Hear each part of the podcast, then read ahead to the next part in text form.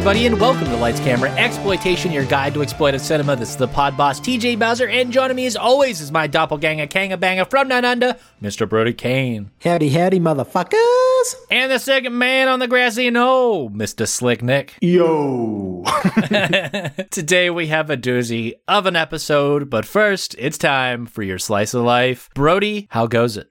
Oh, like I say every week, Mr. Bowser, it all fucking goes well here and there, you know. I'm fucking at work, I'm on set. Never fucking ends, mate. Never ends, you know. Nah. I went to the gym last night, I think I fucked my shoulder. So if you hear me grunting throughout the episode, you'll know it's that. Oh, and I got it like a bit of a slight fucking earache, as I was telling you before the show. That's a nice thing to wake up to on a fucking Saturday morning. Other than that, uh, watch this fantastic film. It's a film that uh, I really enjoy, um, hold close to my heart. Um, didn't buy any fucking Blu-rays this week. I nearly bought, uh, I think it's Red Scorpion with Dolph Lundgren in it. I, I pulled through. I saved fifteen dollars, and yeah. But who knows? Tomorrow could be a different story, so could buy that shit. But uh, anyway, other than that, uh, to stop rambling on a bit, uh, that's all. That's all to go with me this week. Is uh, what about you, Slick Nick? So, uh, same as you to some degree, mostly just working. I had yesterday off, luckily for the holiday, so didn't have to do much on that. Um, not, I mean, this is probably the only movie I've watched this week. Um, I've been binging the shit out of Oz. Uh, what I'm trying to do is watch all of the like main HBO shows in order of release. So I'm doing this, then Sopranos, Wire, Boardwalk, Game of Thrones. Uh, so that's like my Fuck plan yeah. for yeah, just everything I want to watch. Um, but really, that's uh, that's about it. Uh, at least on my end, I'm watching some movies and uh, some shows with some friends. Um, yeah. What about you, TJ? What you doing? Well, I got my Twin Peaks tape recorder in today, uh, screen match to the pilot episode, and I quickly hurried up and recorded Dale Cooper audio onto it, and it just it's it's made my day truly special. I also got my Scream Factory sale order in today. Uh, Day of the Dead, Dawn of the Dead, Lake Placid, and Road Games. And to my surprise, Road Games came with one of those tasty slip slipcovers.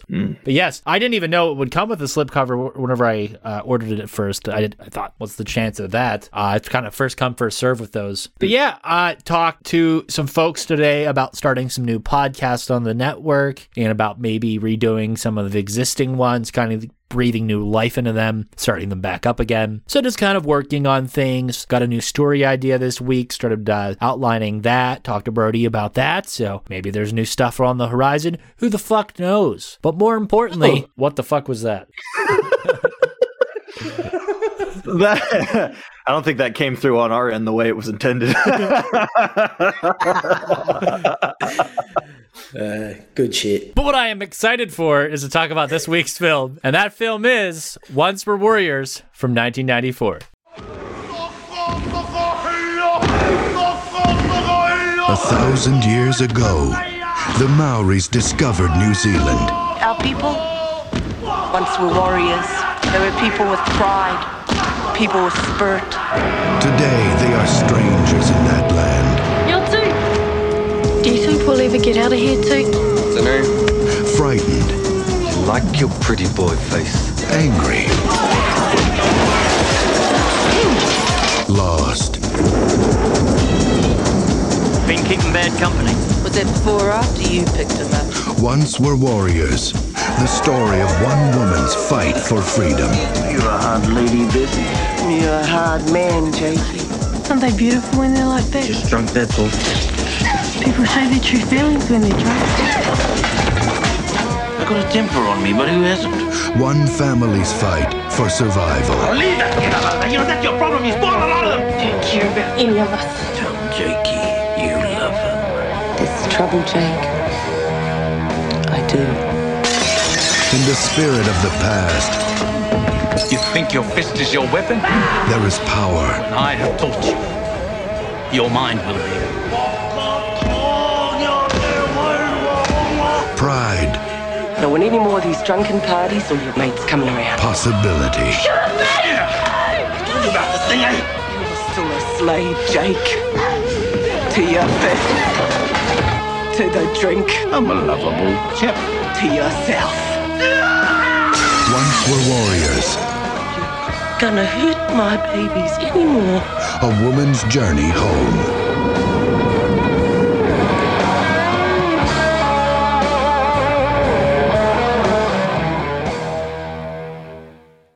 is from director Lee Tamahori, who did The Edge in 1997, Die Another Day in 2002, Triple X, State of the Union in 2005, and Next in 2007. Writers Riwia Brown, who did Flight of the Albatross in 1995, The Legend of Johnny Lingo in 2003, and Aringi Bay in 2012, a TV movie. Cinematographer Stuart Dryburgh, who did The Piano in 1993, Aeon Flux in 2005, The Painted Veil in 2006, and The Great Wall in 2016. Special effects Richard Taylor, who worked on The Lord of the Rings, The Fellowship of the Ring in 2001, King Kong in 2005, and Krampus in 2015. Production design Michael Caine, and not the one you're thinking of, who worked on Desperate Remedies in 1992, Broken English in 1996, and Broken Lines in 2008. Producers Robin Scholes. Editor Michael Horton, who worked on Goodbye Pork Pie in 1980, Lord of the Rings, The Two Towers in 2002, and The Patriarch in 2016. Do we have a budget, boys? I was not able to find one. I have the box office and everything, but I was not able to get a budget. Hang on, Okay. I might be able to find a budget. We will include that information later if we can find it. Starring Rena Owen as Beth Heke, who played in Savage Play in 1995, Star Wars Episode 3 Revenge of the Sith in 2005, The Crow Wicked Prayer in 2005, and The Last Witch Hunter in 2015. Temuera Morrison as Jake Heke, who starred in Speed 2 Cruise Control 1997, the sequel to the scariest film ever made, according to Brody, Star Wars Episode 2 Attack of the Clones in 2002, Aquaman in 2018, and The Mandalorian in 2020. Not even going to fucking say anything.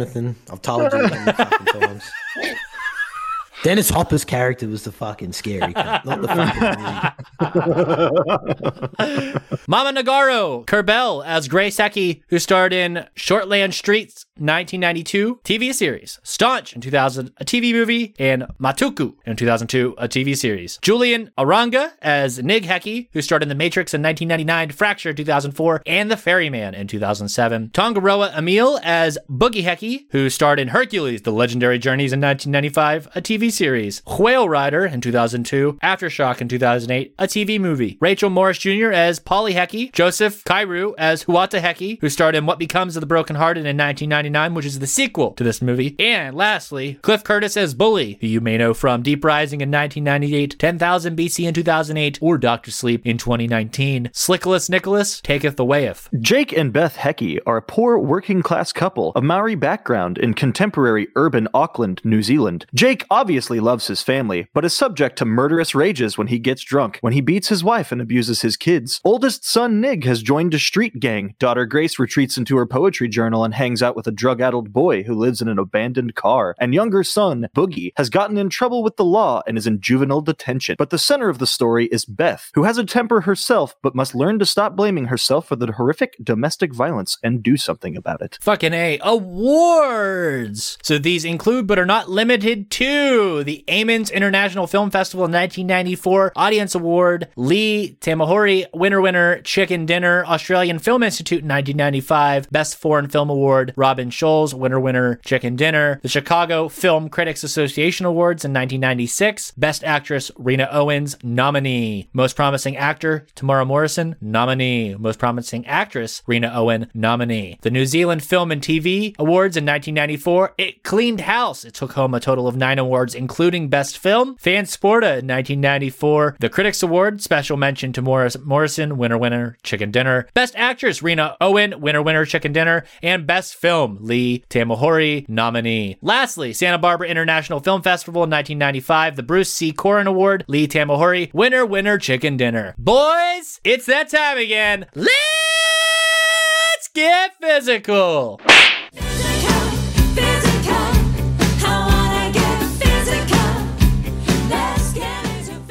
So, we have a disc from Film Movement that dropped September 6, 2016, and it runs 103 minutes and it's rated R. And it features a 1080p HD video, and it does not have the original aspect ratio for whatever fucking reason, but it does have DTS HD Master Audio 5.1 and Dolby Digital, features English subtitles, behind the scenes featurette, new essay by Peter Calder, and it is a region free 2K Blu ray and currently on Amazon for $27.49. Presents. And I believe that there is also uh, UK offerings for this film from another distributor. Second Sight Films. There you go. Boys, what'd you discover about this awesome film? So, speaking on the brutality and power of the acting in the film, uh, critic Roger Ebert uh, said in his review Once Were Warriors has been praised as an attack on domestic violence and abuse. So it is, but I am not sure anyone needs to see this film to discover that such brutality is bad. We know that. I value it for two other reasons its perception in showing the way alcohol triggers sudden personality shifts, and its power in presenting two great performances by Morrison and Owen. You don't often see acting like this in the movies. They bring the Academy Awards into perspective. So I uh, happened to search high and low for this uh, in conversation video on YouTube with Lee Tam- Tamahori and Robin Scholes. It's an interview that you can see on YouTube. Uh, and director Lee Tamahori talks about Once Were Warriors. Um, he states Stu Driver came up to me with the novel Once Were Warriors and said, "This is fucking dynamite. You should make this into a movie." I read it and said, "You're out of your mind. This is a nightmare. No one would ever go and see this thing." That was a year or so before Robin Scholes came along and said, "Look, I've got the rights to this book." I said, "Look, I'll tell you what." I told Stu, "It's a nightmare. It can't be made." And eventually, because of my bleating about the shape of the New Zealand uh, film industry, kind of talked myself into it. Basically, step up and go in and do it. Basically, in the end. During the casting of the film, actor Cliff Curtis actually initially refused the role of Uncle Bully, as he was so repulsed by the character, yet relented and took the role after convincing from his agent and his aunt. How- However, afterwards, Curtis claims to be haunted by the role as he has been repeatedly teased for playing the character ever since. In an interview with Brittany Coe over at Stuff in 2009, Lee Tamahori talks about the graphic scenes being filmed. When crew members asked if he was sure he wanted the confronting scenes to be quiet and so graphic, Tamahori replied, Of course, we can't go far enough because it's going to fail big time.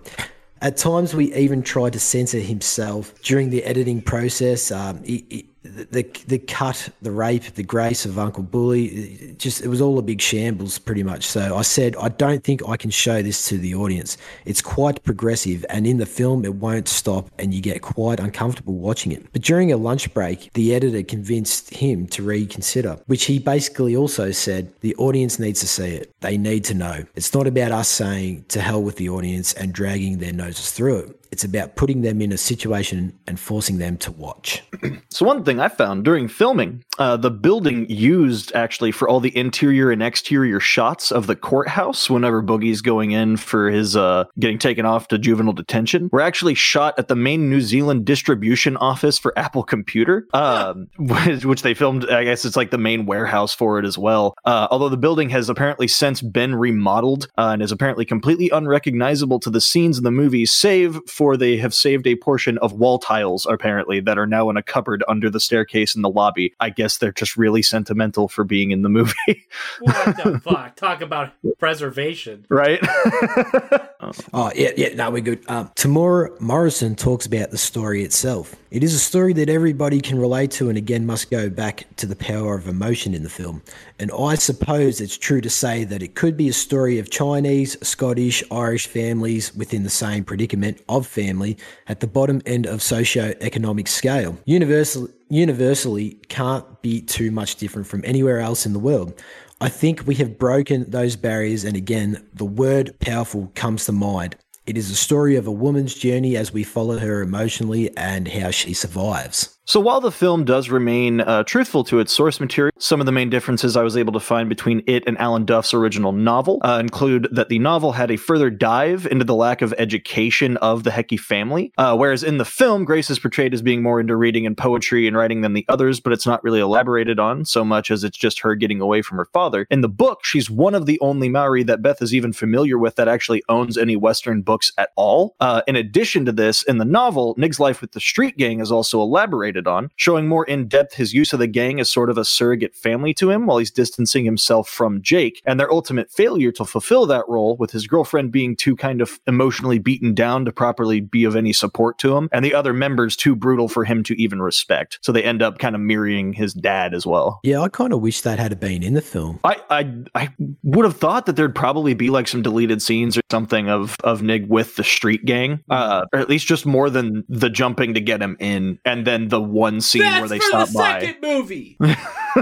Yeah, pretty much. So we have uh, Temuera Morrison talking about his character, Jake the Muss, because the way the book was written, it dealt with a lot of subtext. And for example, he would be driving down the road and you would hear of what was written in the book. Pretty much his thoughts and feelings about things. So, ideally, for an actor, this is a wonderful thing for an actor because all of the subtext is there anyway. He was a hard man as well, which I've never had the opportunity to play. A real tough, hard hitting guy. His domain where he liked to be at the pub, and that's where he liked to be with his mates, drinking, and that's where he felt most comfortable. And also, the other side was that he was a fighter. He loved fighting. Another thing that comes to my mind that I remembered was that I like to break a character down into one sentence, and I remember just saying to myself things like, well, he would hit first and talk later. But now that I think about it, he was a little bit of a listener at times, and when he was sober, I suppose. And my trouble was working it through with the director, tending to come on too much with this tough guy act right from the get go. But the director told me that we actually have to create a character that the audience would like as well. So, um, according to an article from Variety at the time, uh, when Once Were Warriors premiered in his home country of New Zealand, though it only opened in four theaters, it managed to gross $114,000 New Zealand in that time, which actually broke pretty much all the house records.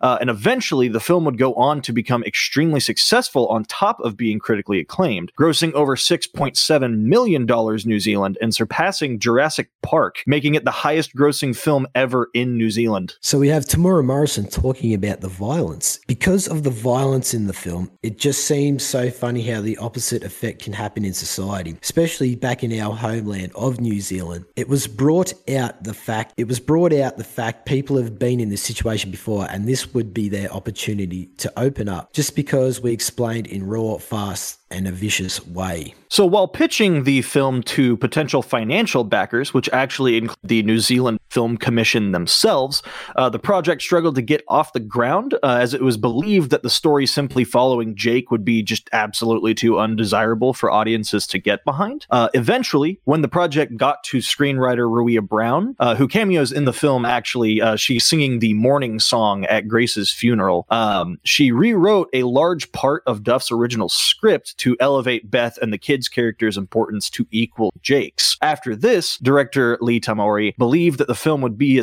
a success, stating, You couldn't have it be a story about a mindlessly violent thug. I was more fascinated by a story of a mother who makes efforts to rise above her circumstances and create a life for her children. We have Temuera Morrison talking about the fight scenes. So, some of those fight scenes in that film will be some of the best that I've ever seen, especially with my age in the film industry, seeing fights and arguments developing in other films to which they seem to go on and on forever. However, I think that what we did was real, raw, to the point, vicious, and laced over with scenes next to lovable singing, harmonious, loving scenes. They become more violent. So, in the documentary uh, made about the creation of the film and its cast and crew, Once Were Warriors, Where Are They Now? Uh, actor Rena Owen speaks about the physical and emotional toll inflicted on her and the other actors in the film due to the severity of the subject matter and just how hard they went into it. Uh, specifically, mentioning the final fight that she has with Jake before leaving the house for the last time. Uh, having been exhausted and drained after an entire day before of filming violent scenes, uh, followed by starting the next day at 4:30 in the morning. Um, Owen actually broke down crying after Tamahori asked her to reshoot the scene, explaining, "When you see that scene, that anger, all of that is pure, raw, very real emotion." Fucking a. So we have so we have Rena Owen talking about her character Beth. Beth was a gift of a role. She was sort of a role that a million actresses around the world would absolutely kill for because you just do not get this female dramatic lead roles like Beth every day. She was a complete character, complex, juicy, and as an actress, I was able to sort of show a lot of my range to which I had to go through. A lot of emotions, definitely a lot of highs and lows. So, Owen goes on to describe Beth's strongest trait. Uh, on a personal level, Beth represented a voice that past generations of women were never allowed to have. And that has certainly happened as a result of this film being shown all around the world, where I've had women and also men who have come up to me and they cry on my shoulders or they just want to hug me or compliment me because basically it's a universal story and everyone can relate to Beth in their own country. So, she's touched a very deep nerve in many people around the world field, as well as in the awards that it picked up, particularly the Media Peace Awards and the award it was given in Montreal for giving hope to victims. But we also have Reno and talking about the violence in the film. Yes, it is a violent film. However, it is not sensal- sensationalized violence. The violence comes with a purpose, and the intention of the violence in the movie is to say that violence on any level is an unacceptable presence. And in order to repel people against violence, you have to often show it in a graphic form, and it does work. Fucking A. So, boys, let's talk about it.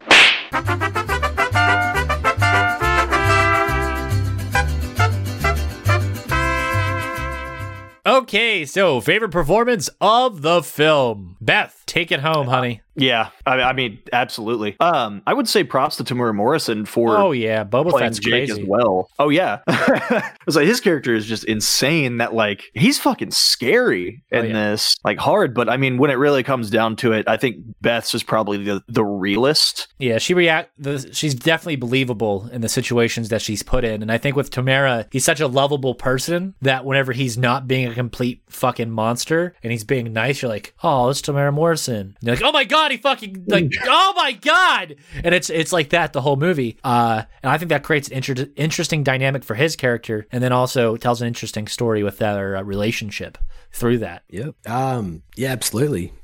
He. Uh, well, I had Jake the Muss. I went with Jake the Muss, and just just such a violent nature about him, intimidating, but he has that sweet side, like you said. TJ and um, you know that's if he gets what he wants. That's if he gets what he wants. And it's funny when when he, but but overall, but basically he's just a piece of shit. I will say that it's the role that really put Temuera on the map, and you know to come out balls of the wall playing this monstrous monstrous beast. You know, it's just an amazing th- thing to see unfold with a um, great, great actor like this. Um, you know, Morrison definitely captures that essence and realism of the character, and he just chews up every scene he's in. I mean, you can't take your eyes off him every time he's graced across our screen. But it's um, you know, definitely crafted Jake as his own character, and I think it makes you kind of wonder, like, if Temuera Morrison was actually this Jake the Muss. This is the shit we're seeing. It's like another side to Temuera Morrison. Like, is this shit real? Like, like I said, he just captures that so that aesthetic so beautifully. Um, but yeah, like a honorable mention to Beth Heke, absolutely. Fucking those two together, you know, when they're together and they're singing and shit, it's fucking, it's great acting. Now you have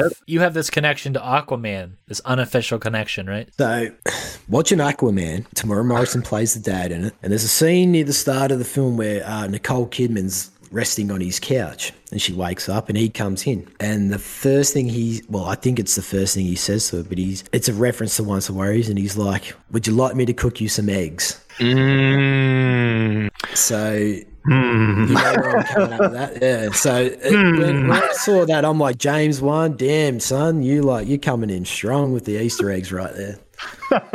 Also on Grace's wall, there's a uh, poster of Edward Furlong, and then Beth would go to work on The Crow with Edward. Oh yeah, Yeah. I, I loved her posters. She had the uh, she had what? She had White Men Can't Jump because it. I Yep. saw Wesley Snipes and Woody Harrelson, and then fuck, what was the other one? She had one on her door. I think that was on her door. White Men can't jump. No, It was on the uh, wall behind it. Like when you open it, it would have been covered by the door. There was another one like on the inside of the door. I can't remember what it was. Nonetheless, the production design was on point for this film. Oh fuck yeah! Absolutely. Fantastic. Shout out, shout out to Michael Caine, not the one you're thinking of. So, uh, yeah.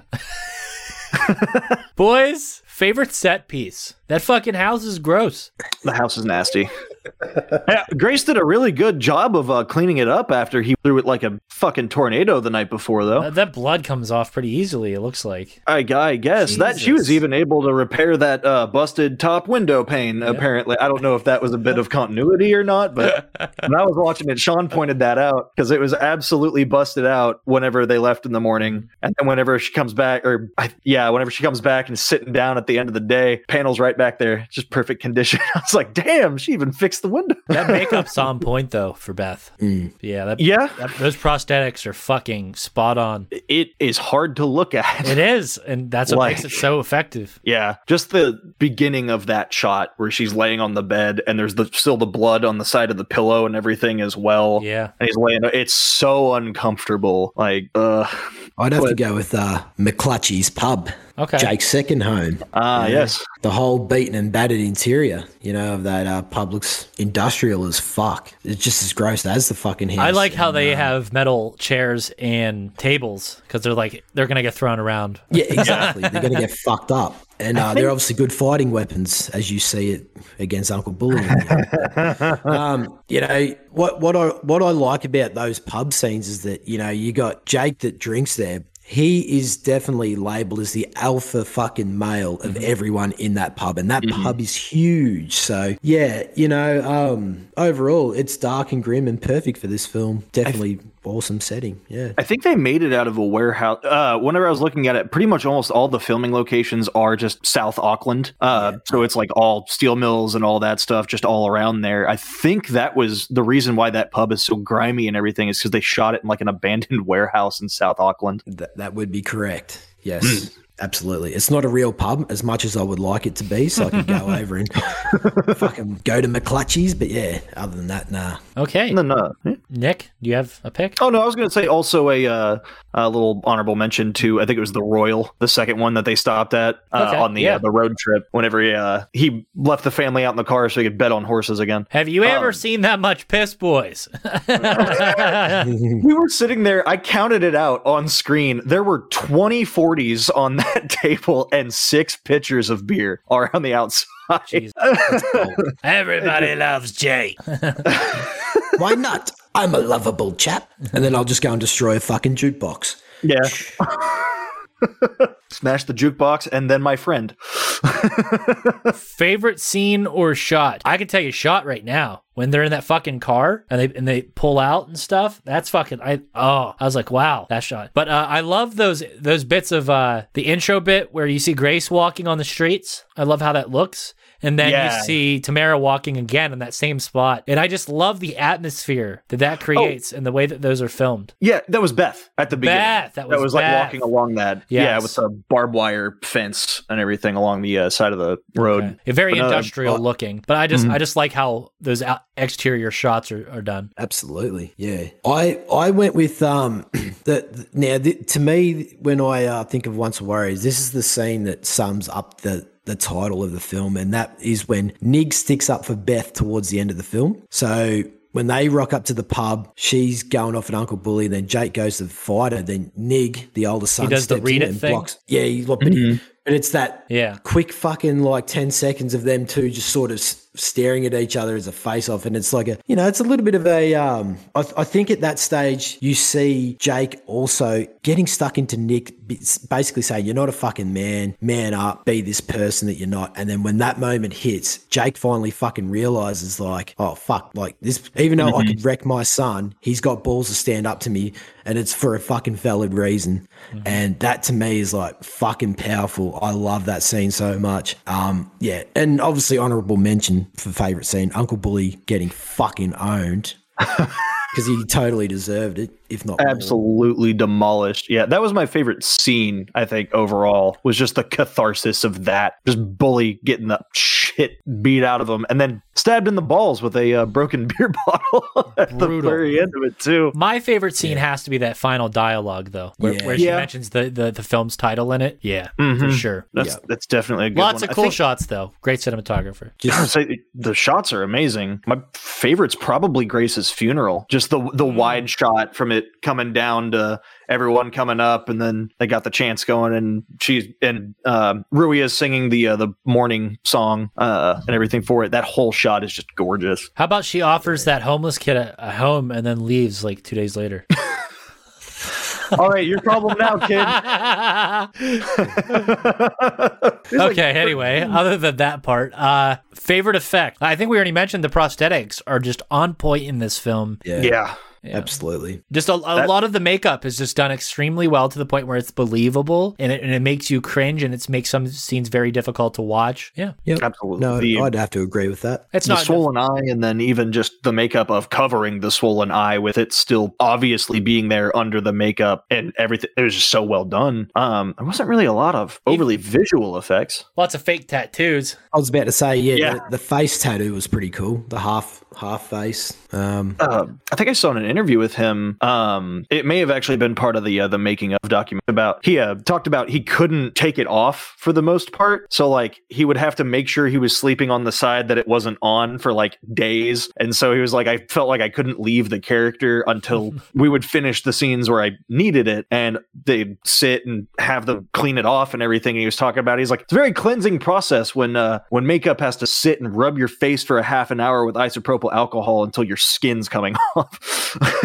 hey, got to make it believable. And I think that this film uh, definitely drives it home with the word believable. It's. it's real as hell. Yeah. Realism. Speaking of that, thoughts on story, boys? I fucking love this film. It's like what uh, Temuera Morrison said in our notes. It's, it's just this is just one of many stories like this from around the world, to- told from a different culture's perspective. I've well, that's how I've always seen it, mm-hmm. and you know, definitely like we've just spoke about, captures realism and shit. Um, but it's you know, it's it's much more than that. Just on how this poor family can keep pushing forward with nothing on their side, like and the struggle of family matters. You know, it's morbid story. Um, it's definitely hard to fucking watch. Um, and it just goes to show that the director crafted a masterpiece in storytelling, especially replicating it from the novel itself. Uh, I find he did it justice. Um, would have been happy with those other little scenes that Nick was talking about earlier. But yeah, no, overall, I think the story's um, crafted very well. I'll say, in, in my opinion, I think it's probably one of the more important movies we've talked about so far. Um, especially like again earlier in the notes um, with with Owen talking about how so many people all over the planet could relate to the story and were coming up to her afterwards for years and crying on her shoulder and like just how much it impacted everybody. And I mean, of course, impact and takeaways. Um, yeah moving into that. But yeah, I mean, honestly, yeah, uh, it's one of the best stories, I think. And I'm glad that they told it so unflinchingly like they did. Like, no punches held at all. Yeah, I really love this story. I like how it introduces you to this family, shows you the dynamic of Beth and Jake. And then from there, from that discourse and their troubles in the relationship, then they show you the lives of these, of their children. And then show, from that, you get various subplots that run throughout the course of the film in tandem with the main plot and then come to the ahead at the end because of a series of unfortunate events. And I think that that's kind of what really allows this film to keep pace and really allows you to stay invested because these characters are so believable, they're so well written. And I think the way that they all come together at the end is just so fucking awesome and it's so well done. I felt so much for the Grace character. I felt so much for the Nig character. I think that this their stories alone are just phenomenal, but just to have all of these characters come together and just to have one big struggle and unity is just one hell of a story. And it's one that's to last a lifetime. And I think that uh, it says online a sleeper hit from '94. That's absolutely it. It's mm-hmm. I never heard about it before this, and I mean I wish I would have. And I'll allow that to transition into our impact and takeaways. And I'd say uh, another film. This isn't uh, well. Th- this film affected me emotionally the same way the amusement park did, where it elicited some sort mm-hmm. of reaction out of me. Uh, made you think about something, made you feel something. Uh, and I think that if a film does that, then it achieved its goal. The filmmaker did their job well, boys. Um, yeah, I I couldn't agree with you anymore on that. To elaborate a little bit, I'd just say it's a powerful film that everyone should watch. I remember watching it in high school, um, and it really makes you question yourself on certain actions presented across the screen. Definitely challenges to sit there as a viewer and watch these subject matters, obviously such as you know rape and violence, unfold. The, and also, finally, the the Maori culture itself is definitely a strong culture, and it's presented throughout the film, and we see it that we see it more so in Beth Beth as she becomes a leader by the end of the film mm. and this warrior that we really fucking feel for. And I'm glad that they made this story more so about Beth. Like, yeah. give it to Beth. Yeah. Yeah, absolutely. By the end of the film. Yeah, I'd have to agree. Um, I do kind of like how the how the Maori culture plays into um, and just kind of goes with, with it starting with Jake being the warrior, being the violent one, and then Beth having her own story of actually being the warrior to stand up to this piece of shit. Um, and just it, the yeah, it, it's the same as and why I thought it was so important is uh, the fact that it, it makes you sit down and really look at things like rape and domestic violence and things like that. These things are very real like, in today's modern society. Is, yeah, this yeah. is real. This happens here. Oh shit. uh, like this is it's real. This happens. Uh, like you can't just look away from it. You can't ignore it. Like how uh, uh the director said earlier. You know, we didn't want to drag their nose through it or anything, but make it sit there and go. Yes, you're going to be uncomfortable while you watch this scene, but it's it's real, and you have to understand understand that this happens. Why doesn't Beth just leave instantly? Here's why. This is how fucking scary it is to be in a position like this and why you can't just up and fuck off. Like, and I just, I really like that it went through all of that. They still ended up somewhat okay, at least better off than they were minus Grace in the end. But like, that's just the real sad truth about it. But it just plays it so well that you do still feel like the catharsis with Beth and Boogie and Nig and them all at the end. Um, and I can't remember his name, but her friend even as well getting pulled up out of it too, because he's just snorting stuff and huffing glue in a car under an overpass. Yeah, and I think we've talked about this in previous episodes. If you're going to include the subject matter of things like rape and domestic violence, make it purposeful, purposeful, and actually make it cohesive with the story, and just don't include it. And we're looking at you, Last House on the Left, and it's Yeah. just uh, some films completely use it just for shock factor and don't really elaborate on it more than that, or really show the uh, the true traumatic repercussions of such an event. And I think this film, holy fuck, shows it spot on and in just in the most intensive way. Boys, Absolutely. Let's rate this. Brody, it's your pick. Go first. Uh, is there a is there a tagline that you got to say? Oh, okay. So Oh no. this week's rating is brutal bar brawls out of five. Brody, Uh, look, I, I'm going to give it a 4.5. I love this film so much. solid score. Slickless Nicholas. uh, 4.4. I'm gonna give it a 4.2, and that is an LCE score of 4.4 out of 5 for Once Were Warriors from 1994. And we are happy to announce next episode, and it is 2020's The Stylist. We are super excited to talk about that film, and I'm excited to show you boys this film. I call it like a modern maniac with feminist vibes, and I think you boys will truly enjoy it. Uh, there's some giallo homages in the cinematography, and I just I love everything about it. Oh yeah, I'm looking I think forward I- to it. Yeah, I'm looking forward to it too because I think I was reading a uh, like a bit of an interview with the director herself, and she was saying it's a bit of a giallo um, inspired Texas Chainsaw Massacre vibes going on throughout the. So yeah, I'm really interested to see how that plays out. Yeah. It's pretty. It's downright brutal in a couple scenes, and I'd have to say, uh, watching the short film, which is available on YouTube for free, in tandem with this, is a must. It's a great double feature, and it's a good little prequel and intro to our character that you really get to know well in the feature. I think Jill's a fantastic director, and it really shows in uh, her first feature here. But I think that's uh, that's all we have for this episode. Thank you for joining us. Thank you for listening to your favorite podcast. And this is the Pod Boss, TJ Bowser, signing off. This is your doppelganger Kanga Banger all the way from motherfucking down under saying I'll catch you motherfuckers next week. Slickless Nicholas signing off. I love all you lovely people.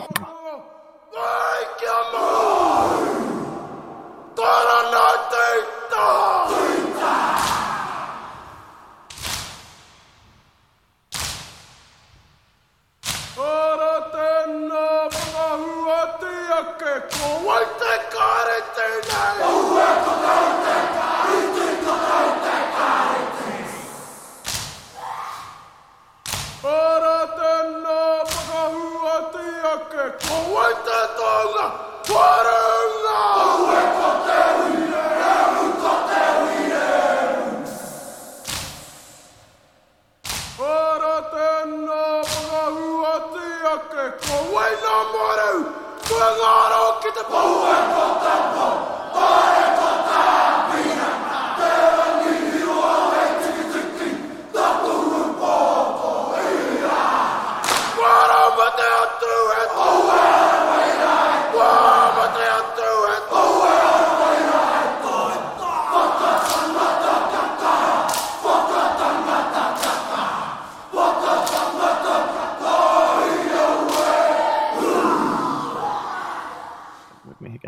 yeah, I saw that. I saw The fuck's that? That is a pig's giant balls. Holy fuck. That's one for the blooper reel. During the casting of Where's the mute button? That's a big giant balls.